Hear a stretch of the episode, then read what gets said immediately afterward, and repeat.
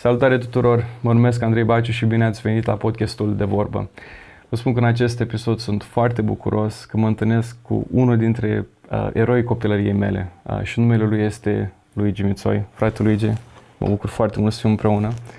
Uh, de ce am zis unul dintre eroi copilăriei mele? Uh, știu că sunteți predicator, știu că sunteți păstor, știu că sunteți uh, tată, soț, aveți o familie frumoasă. Predicile noastre sunt de impact, mulți oameni le-au ascultat. Dar eu când eram mic, mama mea și tatăl meu ne țineau într-o cameră uh, sâmbăta, de obicei, și ascultam diversi predicatori. Am ascultat pe fratele Benjamin Fărăgău, pe fratele Cristian Barbosu. Și am ascultat și pe dumneavoastră. Și ne-a zis o descriere părinții uh, mei foarte interesantă, că fratele a făcut lupte înainte. Mă dați seama, eu, eu fiind mic, împreună cu fratele meu, am zis, bă, ăsta e un păstor atipic, ne place. Și întreabă părinții de ce. Pe fratele ăsta știe și să bată și să vorbească și din cuvânt. Și după aia ne-au explicat părinții mei că măi, nu-i, nu-i chiar așa, dar sunteți un om al lui Dumnezeu. Vă mulțumesc foarte mult că ați venit la acest podcast și am vrut să vă întreb ce faceți și cum sunteți după toate călătorile astea pe care le-ați făcut în evangelizări, dintr-o parte în alta. Mai aveți timp să respirați. Drag Andrei, îți mulțumesc frumos că m-ai invitat. E o mare onoare pentru mine și este o experiență care mă, mă, mă bucură. Suntem într-o călătorie de evangelizare. Am fost cu corul de tineri de la noi din biserică în mai multe locuri, de asemenea cu grupul Speranța în câteva locuri. Ei având un an aniversar, au împlinit 30 de ani de când uh, fac misiune. Și Clujul este un oraș de referință la mijlocul țării, am mulți prieteni aici și întotdeauna ajung în Cluj. Hmm.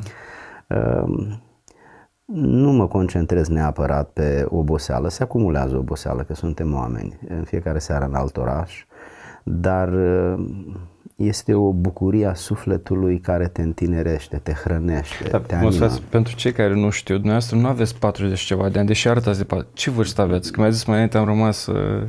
Da, am 60 de ani. Mulți înainte. În octombrie o să fac 61. Mulțumesc, Mulțumesc frumos, la fel. Hmm. Frate Luigi, um, Aș dori astăzi să vorbim, nu știu câți tineri din generația noastră cunosc modul în care v-ați întors la Dumnezeu. Aș dori puțin să vorbim despre mărturia noastră și după aia la ce vă chema Dumnezeu să faceți mai departe cu viața noastră. Aveți mână liberă. Da, deci eu m-am născut într-un sat foarte mic, în vecinătatea orașului Giurgiu, un oraș mic sub București, pe malul Dunării. Partea de sud a României este destul de diferită de Ardeal. Uh, a fost pașalăc turcesc pentru foarte mult timp și cultura turcă a influențat foarte mult mentalitatea oamenilor din sud. Când eu am avut șase luni de viață, părinții mei au divorțat, tata mm. s-a recăsătorit, a mers la București, unde a trăit restul vieții. Am rămas în grija mamei prin sentință judecătorească, însă mama a încercat să se recăsătorească, Spun a încercat pentru că a avut o viață grea, uh, nu a mai reușit să-și găsească locul, a căutat până când a murit uh, și i-am lăsat în grija mamei ei, bunica mea care de fapt mai crescut. N-am mai avut frați și surori. Am crescut într-un fel singur, am avut o copilărie grea, dar uh, de o frumusețe greu de descris. Am fost liber um, și în această libertate care a ținut toată copilăria, mi-am construit în minte uh, visul familiei. Pentru că am suferit foarte mult în copilărie, pentru că nu eram acceptat de părinții colegilor mei. Nu-i lăsau să vorbească cu mine. La vremea aia, acum 50 de ani, divorțul era privit ca ceva extrem de urât, de murdar, din punct de vedere moral, social. Mm-hmm. M-au poreclit vagabondul. Mm și știam că nu, le sugerează copiilor să nu vorbească cu mine pentru că uh, îi inspir la rău. Hmm. Țin minte că n-aveam haine, purtam hainele pe care mi le dădeau părinții copiilor din sat și toate erau lungi, că eu tot timpul am fost mărunt. și acum am oroare de hainele lungi, de mânecă lungă. În sfârșit, um, am, când am ajuns în clasa nouă la liceul de marină din Giurgiu, mi-am dat seama că nu mai pot să stau pentru că nu aveam bani de abonament. Uh, asta este obsesia cu pateul de mere. Toți colegii mergeau la patiserie și își cumpărau un strudel cu mere și eu niciodată nu aveam bani să-mi cumpăr. Și m-am făcut mare, aveam 16 ani, aproape 16 ani, 15 ani și și m-am dus și m-am angajat în șantierul naval și după aceea am mers să fac sport pentru că îi uram pe copii, toți mă băteau și mă foloseau ca pe un copil de mingi, le aduceam ghetele de acasă, lucruri pe care le uitau. Eu tot timpul stăteam în spatele porții să le dau mingea, mm. pentru că nu aveam absolut pe nimeni. În afară de bunica n-am avut pe nimeni. Bunica mea a fost oarbă. Și am dezvoltat un complex de inferioritate. N-aveam nimic care să mă ridice, să mă propuseze. Mm. Și m-am dus să fac sport, m-am dus să fac box. După aceea m-am dus și am făcut caiac. M-am căsătorit, uh, am avut trei copii. Uh, ca fiecare poveste de viață este plină cu de toate, nu vreau să intru în detalii. Mătușa, una dintre mătușile soției mele era o femeie credincioasă, o femeie care mergea în biserica pentecostală, născută din nou. Trecuse printr-o, printr-un uh, moment greu, soțul ei și unul dintre cei doi copii au murit într-un accident de circulație și a rămas cu o fetiță, nu s-a recăsătorit niciodată, femeie foarte evlavioasă. Și ea mi-a vorbit prima oară de Dumnezeu. Uh, datorită condiției mele și probabil și a unei particularități sufletești, am fost înclinat înspre, așa, o sensibilitate înspre religie. Bunica mea m-a învățat cum să mă rog, făcându-mi semnul crucii de trei ori pe pernă numele Tatălui, al Fiului și al Sfântului Duh. Însă femeia aceasta îmi vorbea despre Dumnezeu într-o manieră Uh, foarte articulată, cu argumente și m-am mirat pentru că o femeie nu poate fi preot și în satul meu n-am văzut niciodată pe cineva să știe să vorbească așa bine despre mm. Dumnezeu. Mi s-a stănit o curiozitate teribilă și ori de câte ori venea în satul nostru să-și viziteze părinții locuind la București, uh, foloseam orice ocazie ca să uh, vorbesc cu dumnea ei Stăteam serii în șir în familie și ne vorbea, ne spunea despre Dumnezeu. Avea o predispoziție foarte mare înspre escatologie, să ne spună mm. despre cum va fi în viitor, apocalipsa și așa. Și în sfârșit am vizitat odată la București cu soția mea, cu Carmen. Și la despărțire ea a mers spre biserică și noi spre gara Progresul să venim la Giurgiu acasă cu trenul. Și în starea asta mea de curiozitate, de dorință de cunoaștere, de mai multă cunoaștere, am întrebat-o, putem și noi să mergem la biserică? Imaginează, ea se ruga de mult pentru noi. Ce vârstă aveți atunci? Aveam 21 uh, de ani. Eram la câteva luni după ce ne-am căsătorit.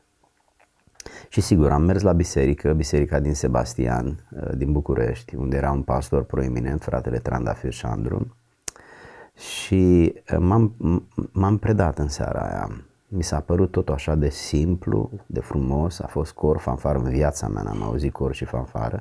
Eu nu am știut că există pocăiți, că există oameni care au o altă religie în țara noastră. Deci mm, așa de încuiat și de închis am fost social, trăiam într-o, într-o bulă acolo în zona mea, eu n-am știut că oamenii fug din țară, trec granița și se duc mm. în Occident pur și simplu. Și nici nu m-a interesat prea mult ce fel de biserică, ce denominație este biserica asta. Uh, am remarcat faptul că toți oamenii erau foarte bine îmbrăcați, arătau toți ca niște domni, arăta încăperea ca un cinematograf, o sală de cultură, ceva de genul ăsta.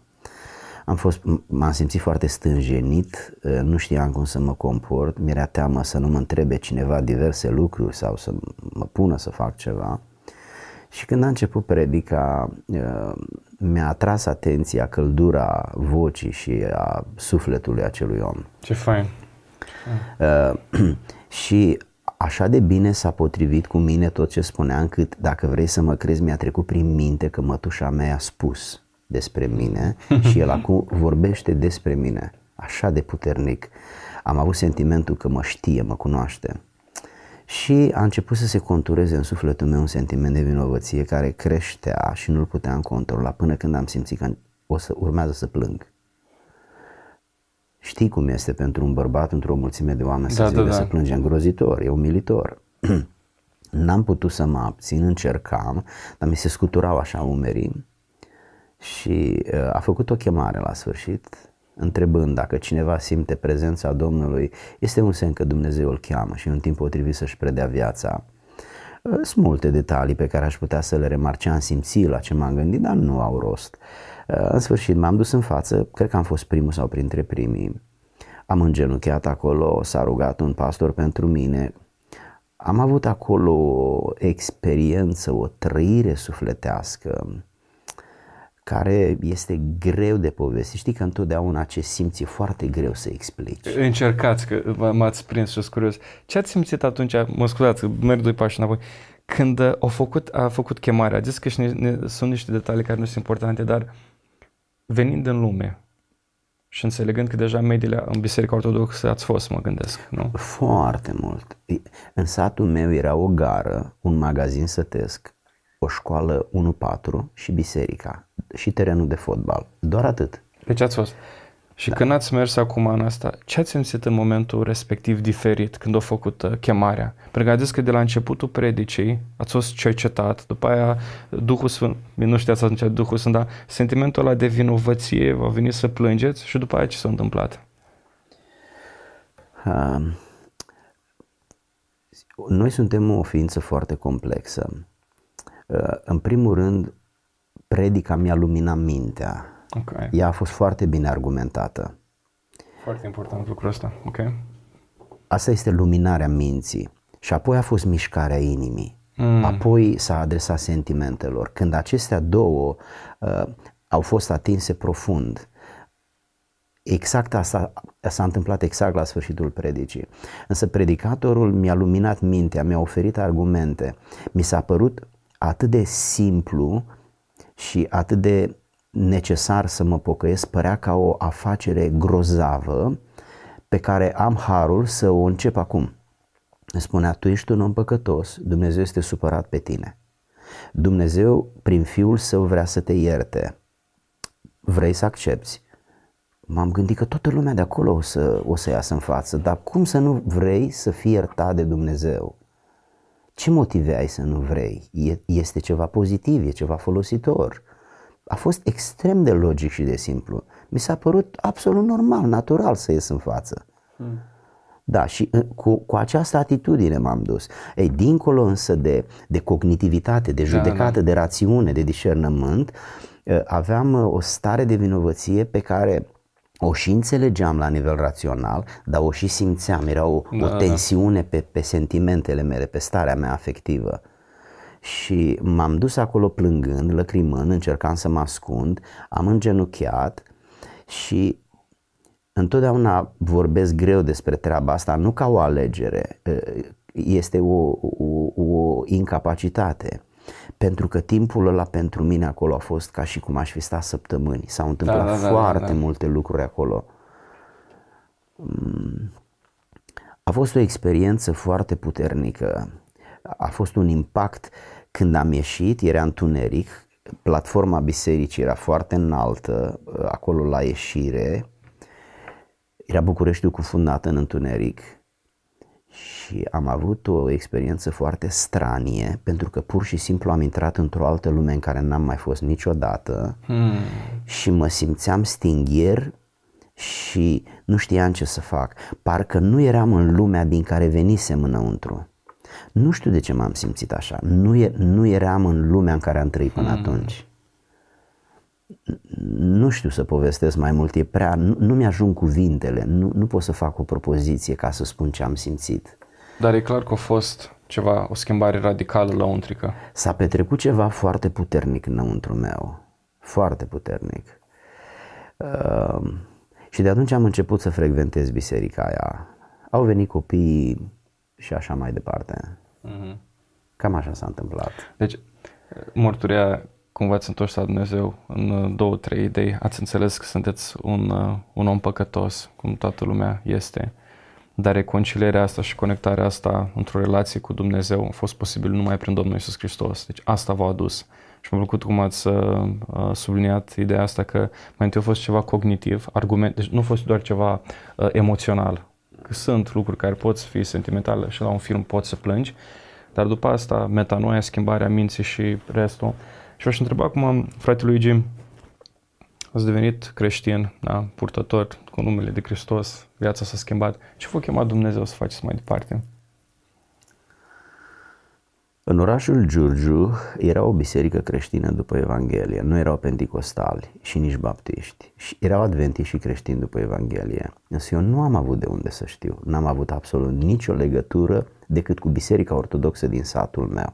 Însă după ce am devenit adolescent și am mers la Giurgiu în oraș, acolo m-am angajat, am renunțat la școală, începusem să spun mai devreme, în clasa nouă am plecat pentru că nu aveam resurse, absolut niciun ban. Bunica mea era oarbă, avea 150 de lei de la uh, pensie de la, de la colectiv. Și m-am dus în șantierul naval și am, m-am angajat sudor și după aceea mecanic.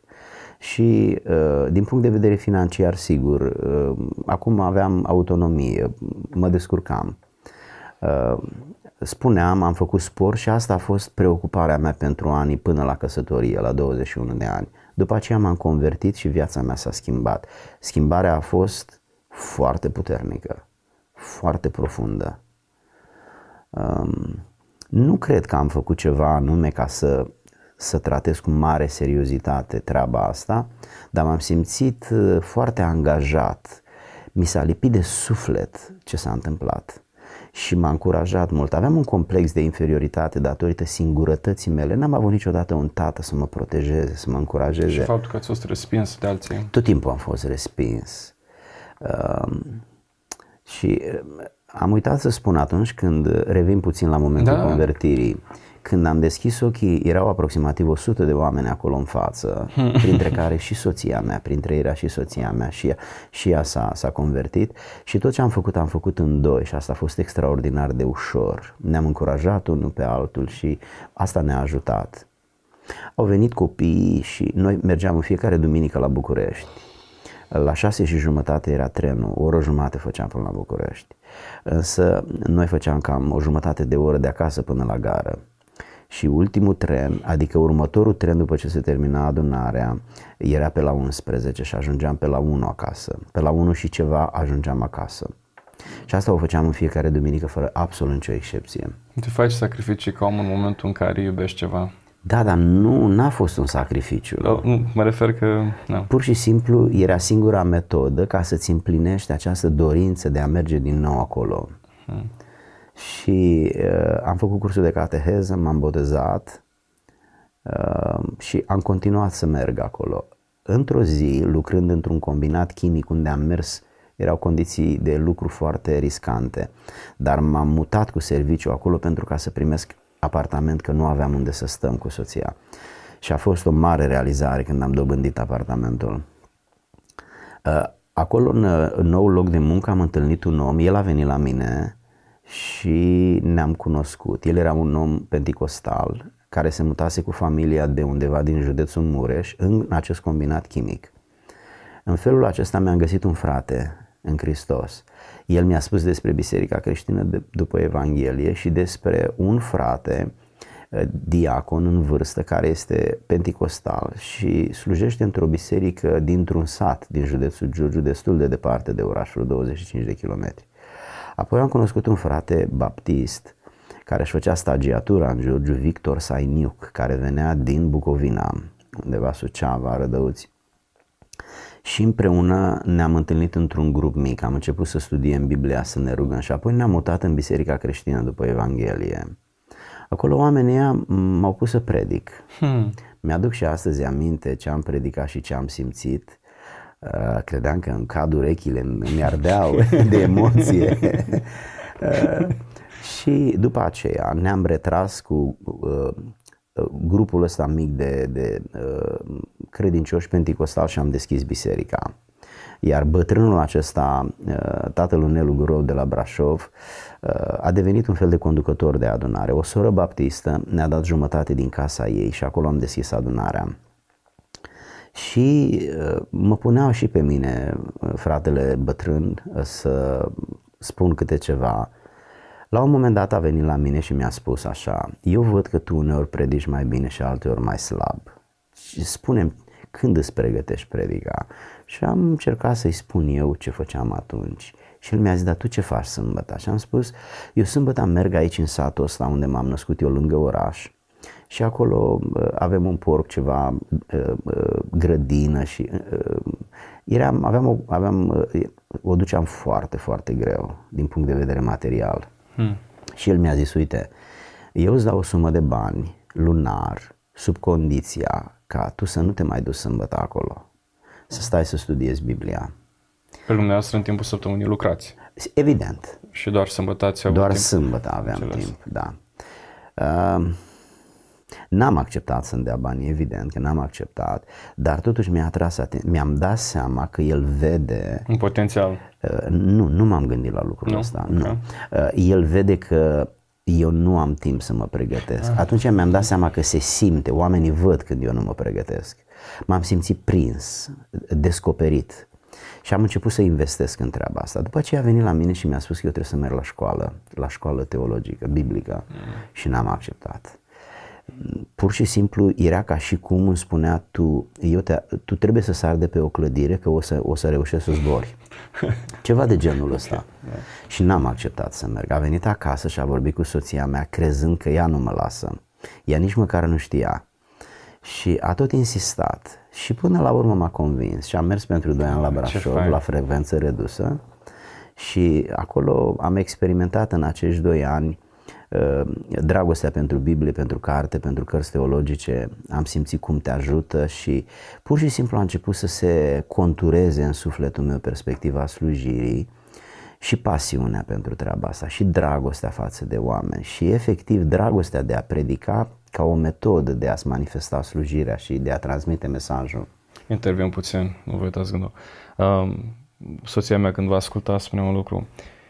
Oricine l-ar asculta pe fratele Luigi referitor la conferințele noastre pe tema de familie, aș spune așa, că e un om foarte pregătit, dar nu vorbește doar din Biblie, spune că, bă, da, pocăiții vorbesc doar din Biblie, ci și din studii pe care le face și la final se simte dragostea aia pentru a-l ajuta de, pe om. Deci tot ce a zis dumneavoastră, asta am observat și noi ca familie. Mm-hmm. Ați fost doi ani acolo la Brașov. Da, când s-a terminat școala asta, Uh, din proprie inițiativă am mers la institut. În deci, București? În București. Atunci s-a conturat în mintea mea viziunea de a sluji. Ce vârstă aveți atunci? Atunci aveam 30 de ani. Hmm. Deci la 21 de ani, ca traiectoria vieții noastră, ați predat viața Domnului. Da. Și la 30, și 30 de ani? 30-31 de ani, 30 de ani. Hmm. Uh, eu lucram împreună cu soția mea în combinatul chimic la momentul ăla. Când eu am plecat la școală, pe ea au dat-o afară de la lucru. Uh, ea era electrician, uh, era acolo jumătate pentru mine, jumătate pentru ea. Și când eu am plecat, sigur, pe ea au dat-o afară și am rămas fără niciun venit. Copiii erau relativ mici, eu m-am dus la școală, la zi, efectiv, patru ani, iar ea a rămas acasă și, așa cum spun, nu aveam niciun venit. Dumnezeu a pregătit uh, o metodă de a ne susține financiar prin faptul că CBN nu avea la vremea aceea un proiect în România, un proiect uh, religios uh, cu filmul Cartea Cărților. Hmm, okay. Iar ei la sfârșit ofereau Biblii. În timpul emisiunii apărea pe ecran de mai multe ori, dacă doriți o Biblie, sunați la numărul ăsta. Și ei au alcătuit un proiect cu evangeliști care mergeau să ducă Bibliile oamenilor. Și eu aveam trei județe și mergeam într-un oraș, contactam pastorii, le explicam cine sunt și ce vreau, le spuneam ce, ce fac eu și invitam să mă primească într-o biserică și să trimită în biserica aceea din bisericile lor credincioși care sunt pasionați de evangelizare. Țineam un curs în care le prezentam metoda de evangelizare pe care o foloseam, de altfel extrem de eficientă și astăzi o folosesc, Chiar ieri seara am predicat, predica a avut, uh, metoda asta de fapt a fost. Și ce făceam eu? Luam câte doi din grupul ăsta după ce țineam cursul, stăteam câteva zile în oraș, luam câte doi, câte doi uh, frați, frate sau soră, și mergeam în casele oamenilor, uh, ale oamenilor pe care aveam adresa. Și băteam la ușă, respectos îi salutam, spuneam cine sunt, de ce am venit, am venit să le aduc Biblia și în timp ce vorbeam le ceream permisiunea să intru. Hmm. Uh, nu m-a refuzat nimeni niciodată. Intram toți trei, Încercam să mă uit pe pereți și prin casă să-mi dau seama ce pasiune are omul Da, acesta, da. că pe acolo trebuia să intri, prin ușa aia, nu prin altă parte, că lua prea mult timp și eu eram un necunoscut, nu puteam să stau mult la om în casă. Și pur și simplu treceam la treabă, îi prezentam metoda. 99% dintre oamenii au îngenunchiat și și-au predat viața Domnului. Ce fain. Metoda e foarte puternică, este logică, este simplă. Deci care, uh, pe scurt, care e metoda? Pentru cineva care vrea să spună vestea bună. Uh, Metoda este următoarea, are câțiva pași. În primul rând vorbești despre, despre cer și spui că el este un dar de la Dumnezeu și nu este absolut nimic dobândit. Apoi vorbești despre om, el este absolut compromis. El este uh, dușmanul lui Dumnezeu datorită păcatului. Nu are absolut nicio șansă. Apoi vorbești despre Dumnezeu că este drept și în dreptatea sa trebuie să te pedepsească, dar în dragostea sa te iubește și este într-o dilemă. Și apoi vorbești despre Hristos care a venit să își asume pedeapsa omului și omul să scape. Iar omul prin credință îl poate primi pe Hristos. Hristos care vine la pachet cu iertarea de păcate. Și îl întrebam, te simți păcătos, ca și mine, nu vrei să scapi de treaba asta? Hmm. Și era logic să spună da, nu vrei să ne aplecăm în genunchi și să spun pentru tine o rugăciune? De fapt, eu spuneam și el spunea după mine, o rugăciune foarte simplă. Și cam așa se termina treaba asta. E, dar am plecat de la școală cu ideea de lucru eu mergeam, de, mergeam răruz la școală dacă trebuia să fac și lucrul acesta, să merg și la... Profesorii știau ce fac și mă îngăduiau. Și cam așa au trecut cei patru ani. Hmm. În perioada asta am fost ordinat ca diacon. După ce am terminat școala am fost, am fost ordinat ca pastor. Am păstorit biserica din Giurgiu până în 2003 când am plecat în Statele Unite. Am păstorit și o biserică din București, biserica Betania din Ghencea, și în 2001 am mers în uh, Statele Unite să strâng bani pentru construcția bisericii din Giurgiu. Uh, m-am stat acolo trei luni, am fost în Statele Unite și în Canada, am strâns o sumă destul de mare de bani cu care am început construcția și în această călătorie am ajuns la Biserica Betania din Chicago, biserica care trecuse prin uh, dezastru unei ruperi da. parte din biserică, cea mai mare parte din biserică plecase în ceea ce se numește astăzi Biserica Elim, al cărui păstor este Cristian Ionescu, bine cunoscut de altfel, un pastor proeminent. Și aici era fostul păstor care se îmbolnăvise. El s-a întâlnit cu mine și mi-a spus, uite, noi avem o listă, căutăm niște păstori, unul dintre ei să devină păstor, să-și asume pastorația aici la Biserica Bedania. Eu am spus, eu nu sunt interesat, eu, misiunea mea este asta, însă dați-mi totuși timp să mă gândesc. Înainte să plec din oraș, am, cineva a venit și mi-a spus că a avut un vis hmm. și ce mi-a spus el avea legătură cu răspunsul meu. Apoi am mai călătorit, am ajuns în Phoenix, în Arizona și în public cineva, o femeie, o femeie foarte în vârstă, a avut o prorocie, o descoperire și a spus-o în public, care era același mesaj cu visul. Cu soția am postit, ne-am rugat, ea era în România, eu acolo, au trecut cele trei luni și până la urmă i-am spus acestui om, uh, am încredințarea că vreau, accept propunerea voastră. Am avut un interviu destul de lung cu conducerea bisericii și uh, ei mi-au propus să rămân acolo în timp să vină și familia mea. Eu am refuzat și le-am spus, nu, eu mă întorc în țară și atunci când venim, venim cu toții. Lucru pe care l-am făcut. Însă înainte să se termine interviul, mi-a spus un detaliu.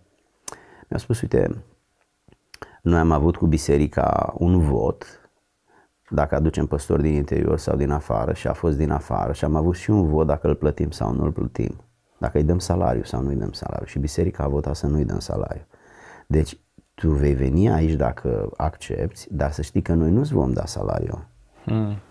Accept să vii în condițiile astea. Și am spus da. Dar cu ce trăiești? M-au întrebat. Am spus nu știu. Dar Dumnezeu, am înțeles de la Dumnezeu că trebuie să vin. Și pur și simplu am venit. Când am ajuns, m-au început să-mi dea salariu, am fost angajatul bisericii, nu știu cum s-au întâmplat toate lucrurile astea, dar în sfârșit, așa ne-am mutat noi în Statele Unite. Și de atunci suntem acolo, în biserica asta. Eu nu, nu știu detaliile astea și mi se pare foarte faine. Și um, mi-ați ridicat uh, mingea la, la fileu, a zis la un moment dat că cu soția dumneavoastră e, e bine ca să faci lucrurile împreună cu soția. Și Acum am o întrebare legată de parenting. Noi avem doi copilași. Um, Chris face acum trei ani, Esme are un an și uh, trei luni. Um, care ar fi câteva lecții ca părinte de 60 de ani pe care le-ați dat la cineva care este mai tânăr? Lecțiile de părinte sunt lecțiile de pe locul numărul 2. Lecțiile de pe locul numărul 1 sunt lecțiile de tat, de soț. Okay. nu poți să fii un părinte bun dacă ești un soț rău. Hmm. Okay. Și nu poți să fii un părinte și un soț bun dacă ești un om rău. Viața este plină de roluri. Noi suntem ființe sociale, religioase și purtăm măști sociale. A fi soț e un rol, a fi părinte e un alt rol, a fi șofer e un alt rol, a fi pacient e un alt rol, a fi cumpărător într-un magazin e un alt rol. Rolul de soț îl face individul lui Gimițoi. Eu nu pot fi un individ rău, corupt, fără caracter, fără bun simț, fără omenie, dar să fiu un soț bun. Uh-huh. Calitatea mea de individ se reflectă în calitatea mea de soț și în calitatea mea de tată. De aceea dezvoltarea caracterului și preocuparea pentru a fi om în viață te duce la un anumit nivel. Nivel care intră în nivelul de soț, se manifestă în rolul de soț și în rolul de tată. Cred că uh, relația cu soția va reflecta și relația cu copiii. Hmm. Calitatea relației de cuplu se va transfera și uh, în calitatea părinți copii. Hmm. Spuneam că eu în copilărie mi-am construit uh, visul pentru familie și mi-am propus ca să fac o familie care nu se va despărți niciodată, așa hmm. cum s-au despărțit părinții mei și eu am rămas singur. Și am primit un tratament pe care nu-l meritam în niciun fel. Eram un copil inocent și toată lumea mă vedea prin prisma eșecului părinților mei. Și amărăciunea asta mi s-a părut o mare nedreptate.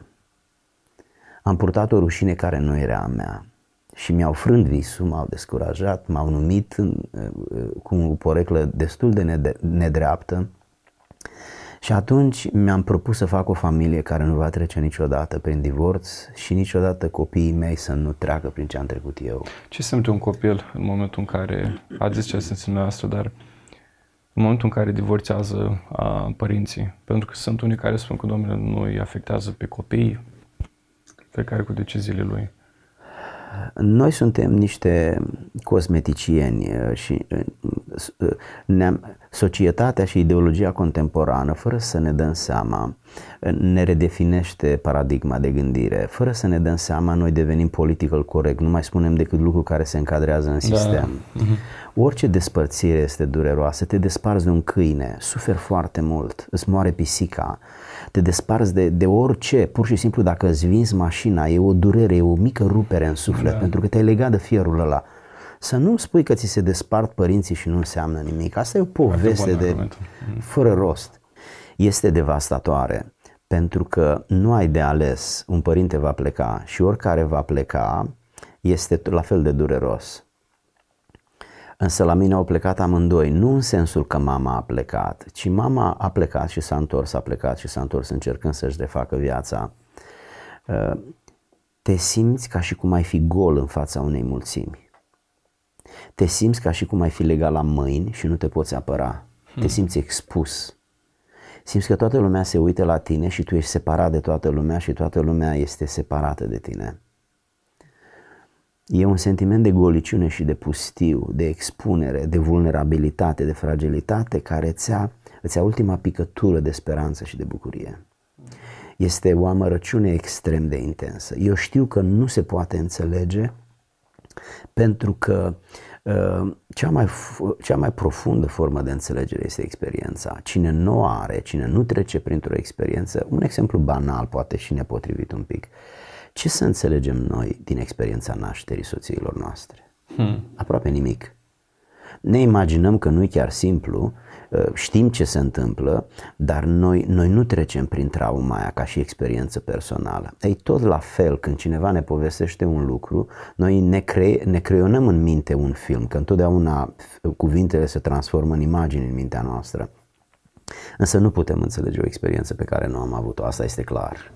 În gândul ăsta pe care l-a spus dumneavoastră, ca familie am lucrat cu orfani ani de zile implicați în lucrare de mici și am toată m-am dus foarte bucuros să le evangelizez pe un orfan care proaspăt venise și aveam textele la mine, tot așa.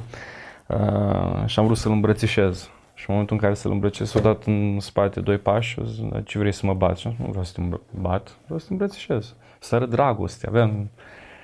Și a zis că tu ai părinți, eu n-am avut părinți. Tu arăți fain, eu n-arăt fain.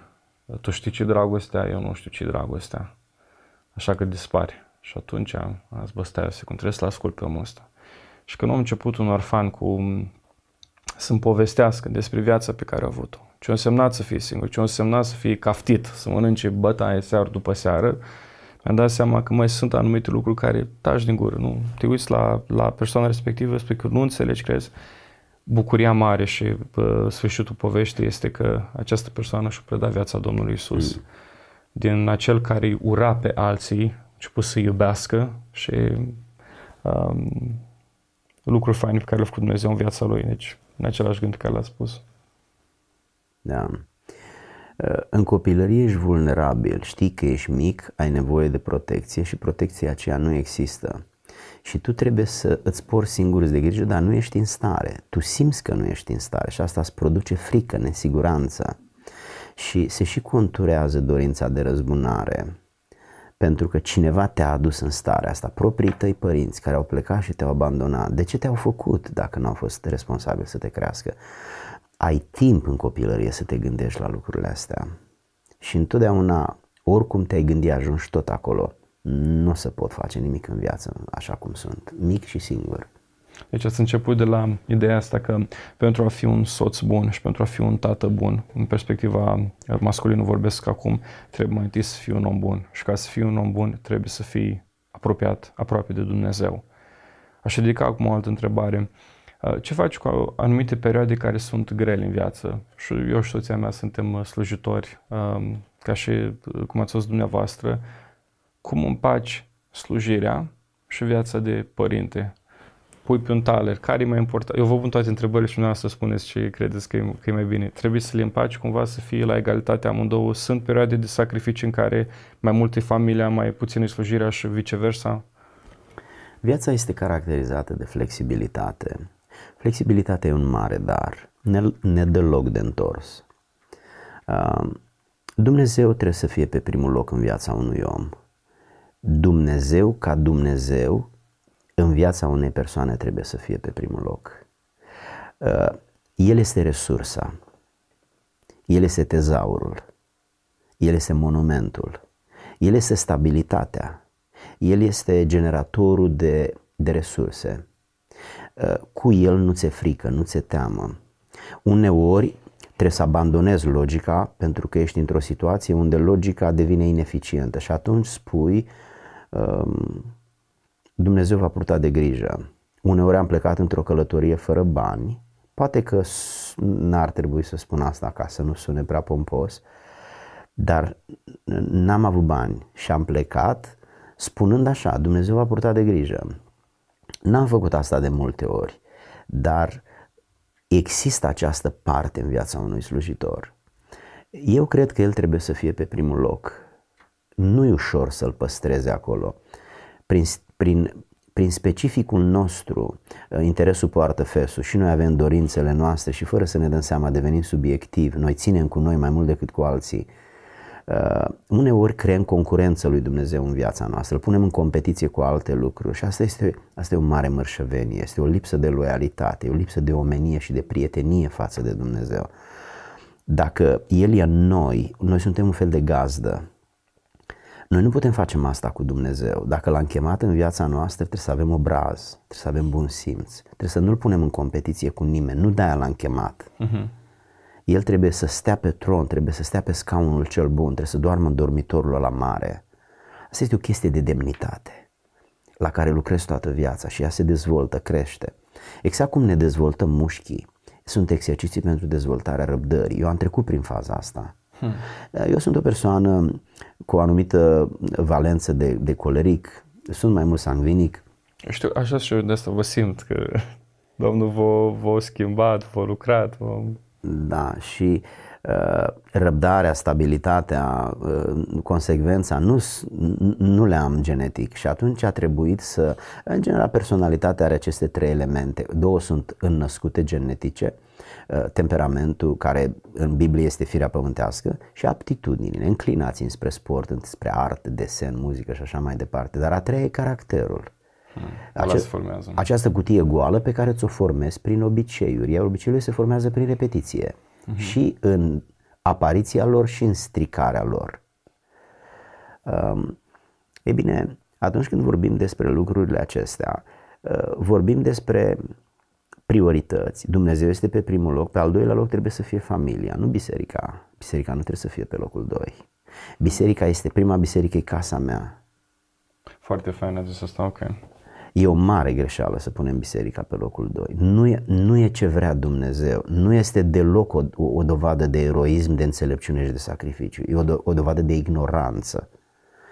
Familia mea e prima mea biserică. Dacă în biserica asta nu există autenticitate, sfințenie, lipsă de ipocrizie, dacă nu există iubire și împlinirea nevoilor, degeaba mă duc în mijlocul unor oameni care nu mă cunosc și mă dau drept cine nu sunt. A doua prioritate trebuie să fie casa mea. Uh, pentru că eu am avut acest focus al familiei de 40 de ani aproape, în, în, în septembrie, 17 septembrie o să facem 40 de ani de căsătorie. Mulțumesc, Mulțumesc frumos la fel. Uh, toată viața mea am fost pasionat, foarte pasionat, încă sunt foarte pasionat de, de, de familie și asta a fost un lucru foarte bun pentru că Uh, mi-am dorit să fiu un soț iubitor, un soț atent. Mi-am dorit să mă țin de cuvânt în raport cu fata asta pe care am luat-o de la părinții și i-am promis că eu o iubesc. Acum îmi dau seama că ea și-a asumat un mare risc. Eu puteam să nu mă țin de cuvânt. Fericirea ei, până la urmă, ea și-a pus viitoarea ei fericire în mâna mea. Hmm. Pur și simplu eu, eu puteam să o fac nefericită sau puteam să mă țin de cuvânt. Uh, n-am știut cum să mă comport, n-am avut niciodată, n-am văzut, nu l-am văzut pe tatăl meu cum se comportă cu mama mea, ca să spun asta a fost bine, asta rău. N-am avut background-ul ăsta. Pur și simplu a trebuit să inventez, să-mi imaginez cam cum trebuie și nu, nu le-am făcut bine. M-am purtat destul de dur cu soția mea, dar eu nu mi-am dat seama. Mi s-a părut că, cred că uh, mi-era teamă să nu cumva să fiu condus de nevastă în lumea bărbaților asta este o frică inconștientă, nu cumva să stai sub papuc. Și uh, ea de asemenea e o persoană, o persoană foarte puternică, e o femeie puternică, are o personalitate deci puternică. Nimerit. Ne-am nimerit amândoi și a început lupta pentru supremație, lupta pentru cine are dreptate, cine decide. Uh, și nu știam cum să mă comport. Uh, în general, bărbații uh, folosesc metoda luptă-te sau fugi. Ei, în afară de aceste două metode, nu știu. Ei ori se închid în ei. Da, în carapacea lor. În carapacea lor. Pentru că bărbatul are un sertar cu nimic. Femeia nu are, uh, nu are psihicul așezat pe sertare. Adică să te închizi într-un sertar, dar în celelalte să nu existe ce, ce e în sertarul ăla. De pildă, dacă doi soți se ceartă acasă și se duc la biserică, el nu, soțul nu poate să tragă două sertare, ci numai unul pe rând. Ca să tragi al doilea sertar, trebuie să-l închizi pe primul. Mm. Ei, tu închizi sertarul cu familia unde e cearta, îl deschizi pe cel cu biserica unde nu-i ceartă, te duci la biserică, pe fața ta nu se vede că te-ai certat. Interesant asta. Soția nu are sertare cum e poșeta ei, fără niciun sertar, așa o pungă. N-am, n-am remarcat asta, dar așa este. Da, noi, eu în ghestanul meu am mai multe. Da. La bărbat totul e pe sertare, totul este uh, separat de celelalte lucruri. La femei nu există asta. Ea este ca un... Până și portofelul, dacă să te gândești, la noi are loc pentru carduri, la ea nu are nimic. De aceea e istorică și uneori ne reproșează ce am făcut acum 20 de ani pentru că în punga aia e și trecutul și prezentul. Da, da, Când da, o desfaci, da. ea le vede pe toate. La noi e pe sertare. În sfârșit, uh, am, am plecat de la subiect, să revin. Nu, no, zis deci, foarte fain ce ați zis. Deci, uh, în primul rând trebuie să fie Dumnezeu, după aia trebuie să fie familia. Exact. Foarte exact. fain, ați explicat. Trei? Trei trebuie să fie biserica. În biserică, ce se întâmplă? Să fii predicator, să fii cântăre, să fii creștin, este singurul statut sau meserie în care te califică omul din tine. Da. Deci eu mm. când merg la un medic, nu mă interesează dacă el e divorțat sau nu, dacă fumează, consumă alcool sau are aventuri cu alte femei. dacă mergi la un mecanic, dacă mergi la un Uite, știi dacă e stomatolog. un bun profesionist. Profesionist, atât. Ei, când ești pastor, când ești predicator, când faci o slujbă în biserică, n- n- trebuie neap- ceea ce te califică este caracterul tău, Da. performanța ta de a fi om. Nimeni, nu poți să asculți o predică de la un om care este bețiv. Mm, da. Nu poți să asculți o cântare de la un om în biserică care știi că face prostii. Ei, de aceea, suportul, fundația întotdeauna este caracterul. Ei, când nu ești om în familie, în biserică te poți ascunde o vreme, dar nu mult. Da. De aceea familia te califică sau te descalifică. Biblia când vorbește despre ordinarea de slujitori, introduce elementul de familie care îți taie aripile sau îți dă aripi. De aceea este Dumnezeu relația personală cu El, familia și mai apoi biserica. Hmm. Uh, pentru că nu mai avem timp, am putea să mai vorbim uh, mult pentru următorul podcast, nu de astăzi, că astăzi trebuie să plecați.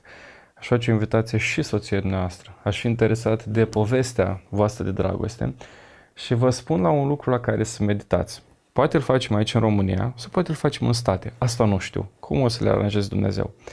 Dar o întrebare pe care aș avea-o în viitor este următoarea. Cum crești copii pentru Domnul?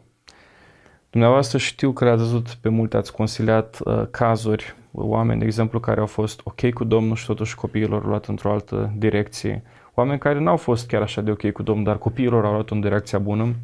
Și era și versetul ăla în Scriptură care spunea, uh, dă copilului din pruncie, Sfintele Scripturi, că va învăța și noi credem că dacă facem tot ceea ce ține de noi va fi bine, dar se pare că este și lucrarea lui Dumnezeu. Și asta ar fi o temă pentru următorul podcast când avem. Cum crești copiii pentru Domnul? Dar acum o ultimă întrebare în, în 5 minute. De ce Isus? Este ca și cum am întrebat de ce mâncare, de ce aer, de ce sănătate. Uh, Pe noi ne-a adus cineva în universul ăsta. Uh, M-a invitat Biserica Elim din Viena să țin un, un seminar despre creaționism versus evoluționism. Asta e una dintre pasiunile mele. Și peste tot spun că evoluționismul nu e știință. Nu este, să fim serioși, nu e știință. Uh, Pentru că orice presupune credința și nu se bazează doar pe observație și pe experiment, nu e știință. Știința este observație și experiment. Uh-huh. Repetat cu același rezultat. Dacă e nevoie să crezi ceva și nu să vezi și să constați, nu mai e știință, cu tot respectul. Uh, Și m-am dus acolo povestindu-le despre faptul că am mers la aeroport și în mașină am simțit ceva pe mână și când mă uit era o rotiță de la un ceas. Nu știu ce să cred. Și în timp ce mă miram am văzut două, trei rotițe. Și pur și simplu m-am trezit cu ceasul ăsta pe mână. Oamenii se holbau la mine, nu știau ce să creadă și le-am spus, oameni buni, Au luat-o fratele pe arătură. da, ăsta este, cu ceasul ăsta m-am trezit pe mână și am spus, ăsta este evoluționismul. Mm. Cine a existat primul ceasul sau ceasornicarul? Poate da. să existe un ceas fără ceasornicar. În sfârșit, ă, să revin la întrebare. Ă, Noi suntem într-un univers în care ne-a adus Dumnezeu. Ă, Relația cu stăpânul, cu guvernatorul, cu directorul cosmic, cu cel care are resursele, viața noastră depinde de el, e în mâna lui, este o nevoie, un interes al nostru. Noi ne-am, noi ne-am certat cu Dumnezeu și Dumnezeu ne-a deportat. Începând cu Adam, ne-a scos afară din prezența Lui. Pentru că ori ne accepta așa murdar, dar se compromitea ca Dumnezeu și își pierdea demnitatea de Dumnezeu, ori ne scotea și rămânea Dumnezeu și ne-a scos. Ei, Hristos vrea să ne aducă înapoi, să ne împace cu Dumnezeu. El restaurează relația pierdută. El ne curățește, dar ne curățește și imaginea, nu doar că ne bagă acolo în prezența lui Foarte Dumnezeu. important punctul ăsta. El rezolvă datoria din trecut în așa fel încât să stăm în fața lui Dumnezeu cu demnitate. Pentru că El a plătit datoria, nu doar l-a convins pe Dumnezeu să ne accepte. Totul e un proces legal. Deci Isus este restaura, e restauratorul nostru. E o copilărie să întrebăm de ce Isus. Este restauratorul nostru. Uh, Fratele Giu, vreau să vă mulțumesc foarte mult pentru uh, timpul ăsta. Um, vreau să mă întreb ceva foarte scurt, acum mi-a venit în două minute. De ce faceți astăzi evangelizări când la 60 și ceva oamenii de obicei trag pe dreapta? De ce mergeți, plecați din America, vă duceți în toată lumea să spuneți despre Dumnezeu? Sunteți și bunic, mă gândesc, nu? Da, am șapte nepoți. Cel mai mare dintre ei are 13 ani, e cu mine, l-am luat cu mine în Ah. misiune. E prima lui vizită în România. Pe Cluj, pe, pe Cluj Arena s-a, s-a predat și a predat viața al altei. Cred că L-am întrebat de ce te-ai predat. S-a uitat la mine și m-a întrebat de ce să nu mă predau. hmm, Um, am 60 de ani, mi-a trecut cea mai mare parte, cea mai mare parte din viață, poate toată viața mi-a trecut, nu știu cât mai am. Și simt că n-am făcut tot ce puteam să fac pentru Dumnezeu. hmm, I-am promis lui Dumnezeu că o să trăiesc pentru El. Și tot ce am făcut în viață mi s-a părut că e cât pot să fac. Acum îmi dau seama, uitându-mă retrospectiv, că n-a fost cât am putut. Și încerc, cu- pe lângă satisfacție, încerc cu un oarecare sentiment de vinovăție. Îmi dau seama că nu mai pot intra în trecut, s-a dus. Și ce mai mi-a rămas este, tot ce mai mi-a rămas este, uh, vreau să-l folosesc pentru a-l, uh, a-l sluji pe Dumnezeu. Dumnezeu a făcut mult pentru mine. Eu am pornit cu stângul în viață, n-am avut nicio perspectivă. Și El mi-a dat totul. El m-a iubit, m-a iertat, mi-a făcut parte de lucruri pe care le au doar oamenii mari. Și mă simt foarte îndatorat. hmm. Trebuie neapărat să fac lucrurile astea. Nici n-am altceva în minte și nici nu vreau să am altceva în minte. Sunt obsedat de treaba asta, sunt dependent de treaba asta. Asta e visul meu, asta e bucuria mea. Vreau să fac asta atâta timp cât pot să mai merg, să mai vorbesc. O să fac lucrul ăsta pentru întotdeauna. Și da Dumnezeu să vă țină până la 102 ani, împreună cu soția noastră, să scrieți cărți așa, fără număr, uh, să vorbiți cât mai mult și uh, a fost o onoare și o bucurie. Frate Luigi, mulțumesc foarte mult. Eh, Vreau să totuși să-ți fac un compliment, îmi ia 20 de secunde. Ah, ok. Deși ești un bărbat tânăr, eh, apreciez foarte mult maturitatea mea, maturitatea ta, angajamentul tău, motivația ta, discernământul tău. Eh, Te felicit pentru asta. Dumnezeu să te păstreze așa și să te binecuvinteze, să-ți binecuvinteze și familia. Vă mulțumesc mult, înseamnă mult asta din uh, partea noastră. Uh, îi mulțumesc Dumnezeu că am avut părinți care mi l-au prezentat pe Domnul, dar nu din gură. L-am văzut în viața lor și asta a contat mult. Mulțumesc mult! Eu mulțumesc. Uh, Dragi telespectatori, dragi ascultători, um, în două, trei cuvinte, uitați ce poate să facă Dumnezeu cu un om care, cum a spus uh, dumnealui, a început cu stângul în viață. Nu contează trecutul pe care îl ai, dar contează să crezi în Domnul Isus Hristos și după asta să-L lași să-ți transforme viața. Și nu numai că îți va da o nouă identitate, îți va da o nouă viziune, îți va da un nou scop și El te va transforma din interior înspre exper- exterior. Nu uita, Isus te iubește. Te aștept și data viitoare la un alt episod din De Vorbă Podcast. Până atunci, toate cele bune!